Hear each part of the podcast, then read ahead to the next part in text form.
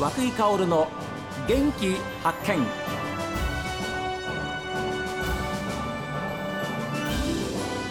おはようございます。和久井薫です。和久井薫の元気発見。一日の始まりは私が発見した北海道の元気な人と出会っていただきます。今週は久しぶりに野球の話題をお送りしているんですが酪農学園大学野球部監督でいらっしゃいます横山康さんにお話を伺っています。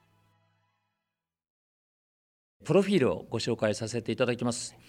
1965年昭和40年の4月10日宮崎県の都城市で生まれました。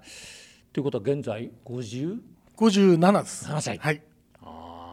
で宮崎県の高鍋高校で3年生の時に夏の甲子園に出場しました。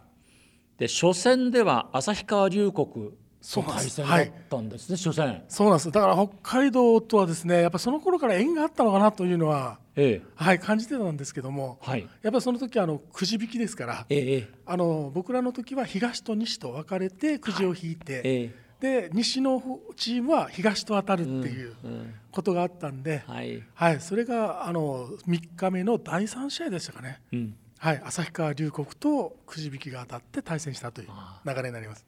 で結果は勝ったんですね。そうです。そあの頃はまだあのー九州の方がレベルがちょっと高かったんで、ええあの頃はですねまだ、うん。はい。で初戦旭川龍谷に勝ちました。で2回戦では、はい。なんと当時、まあ、最強と言われた徳島池田高校、はい。そうです。エース水野勝人選手がいました投手が、はい。そうですそうです。どうでした？いやもうだからあのあの時もですね僕らの時代って1回戦もくじ引き、2回戦もグラウンドに出てくじ引きなんあですよ。そうでしたか。はい。なのでトーナメントみたいなあの組み合わせではなくてじゃなくて毎回くじ引きなんです。勝って次はどこだ、はい。勝って抽選くじ引きとかそうです。なのでその時僕あのちょっとキャプテンやってましたんで、えとにかくあの5チーム引かないでくれって選手に言われた中の1チームが池田高校だったんですね。まあまあもうそれ僕がくじを引いたばっかりですね。帰ってからもうみんなに怒られましてね。やっちまったねみたいな。そんな感じだったんですね。いやー他の5チームと他の4校はどどういうチームがあったんですか？あとですねあの Y 校って横浜商業。横浜市はい、はい。はい、それかあそらこに三浦っていうかそうなんです。ピッチャーがいたんですそうなんです、ええはい。それからあの宇部省の秋村って怪物君って言われたピッチャーがいて、はい。であともう一つ江南高校の中田っていう左ピッチャーが阪神に行ったんですが、ええそのピッチャーがいて、うん。あとは中京ですね。中京。の野中っていうピッチャーがいましてあですね。ーみんなは強いよ。もうねみんなプロに入ってる、はいそうなんです。だからそこがだけはダメだ。絶対引いてくるなって言われてそれで引いたという感じですね。で水野投手も巨人に入りましたしね、そうなんです。いやいや。あの頃はもうプロに行く選手ばっかりでしたんで、ねえ。はい。旭川龍谷との試合ってのは覚えてますか？えーっとですねまあ完璧ではないですが、ええ。はい、ちょっとは覚えてはいます。実はですね僕、はい。その試合取材に行ってんですよね。甲子園に。甲子園にですか、ええ。はい、昭和58年ですね、はいそうです。3年生っていうと、で僕ねスコアブックがここにあるんですよ、はい、あの旭川龍谷高鍋高校のスコアブックが、ちょっとお待ちくださいね、はい、えーっとですね。ちょっと待ってください。えー旭川龍谷高鍋高校との試合です、えーじゃあちょっと高鍋高校のオーダー言っていいですか、はい、1番サード小木。はい、2番セカンド増田はい、3番ライト坂口。はい、4番センター横山。5番ピッチャー清野。はい、6番ファースト小川。はい、7番キャッチャー柴はい、8番ショート小泉。はい、9番レフト本部。はい、そうです、すごい。というオーダーです。そうなんです。うん、はい。ちょっとそええすごいですね。ちょっと感動して涙が出そうです。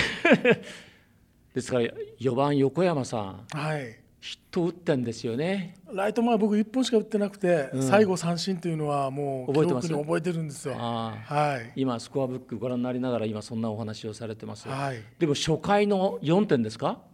そうです。これは大きかったですねそうですね。本当大きかったです。もうこれ下位打線の方が、うんあの上位打線でチャンス作って下位打線で返したっていう流れになるんですけども、なるほどまたあのここにですねあの3番坂口っていうのが、はい。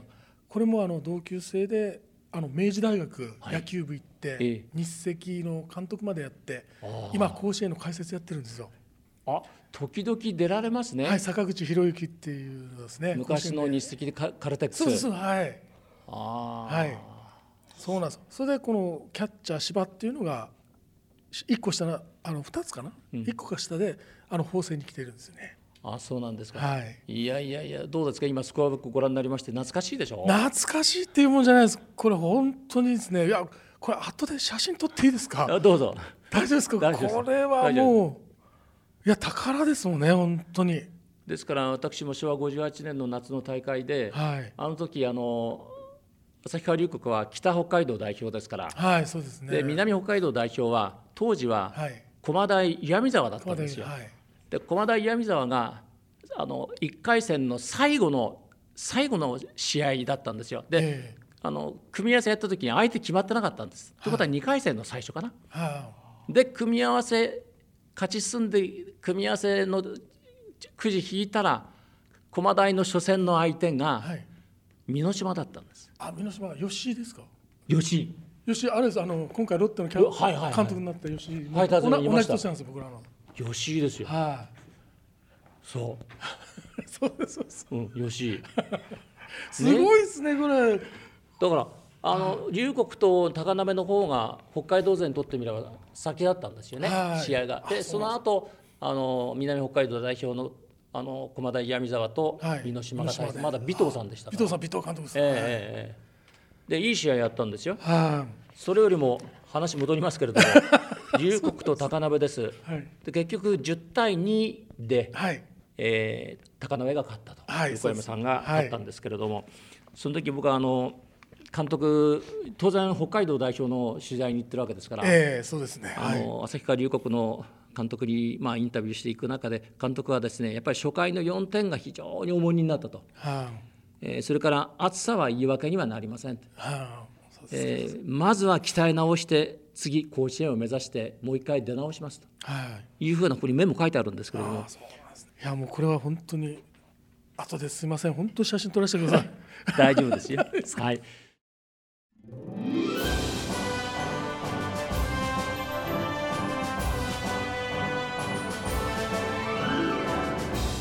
甲子園のスコアブックを見てですね涙が出るほど嬉しいっていうふうにおっしゃってましたけれどもまあ私も取材した一人としてですねここまで喜んでもらえて本当に嬉しかったですね。まあ保存しててよかったなっていうふうに思うんですけれどもねなんて言ったってもう40年ぐらい前のことですから。さあ皆さんメールはこちらです。元気アットマーク STV.jp genki アットマーク STV.jp ファックスは011-202-7290小川家の方は郵便番号060-8705 STB ラジオ和久井薫の元気発見までです。この後は北海道ライブ朝耳です。今日も一日健やかにお過ごしください。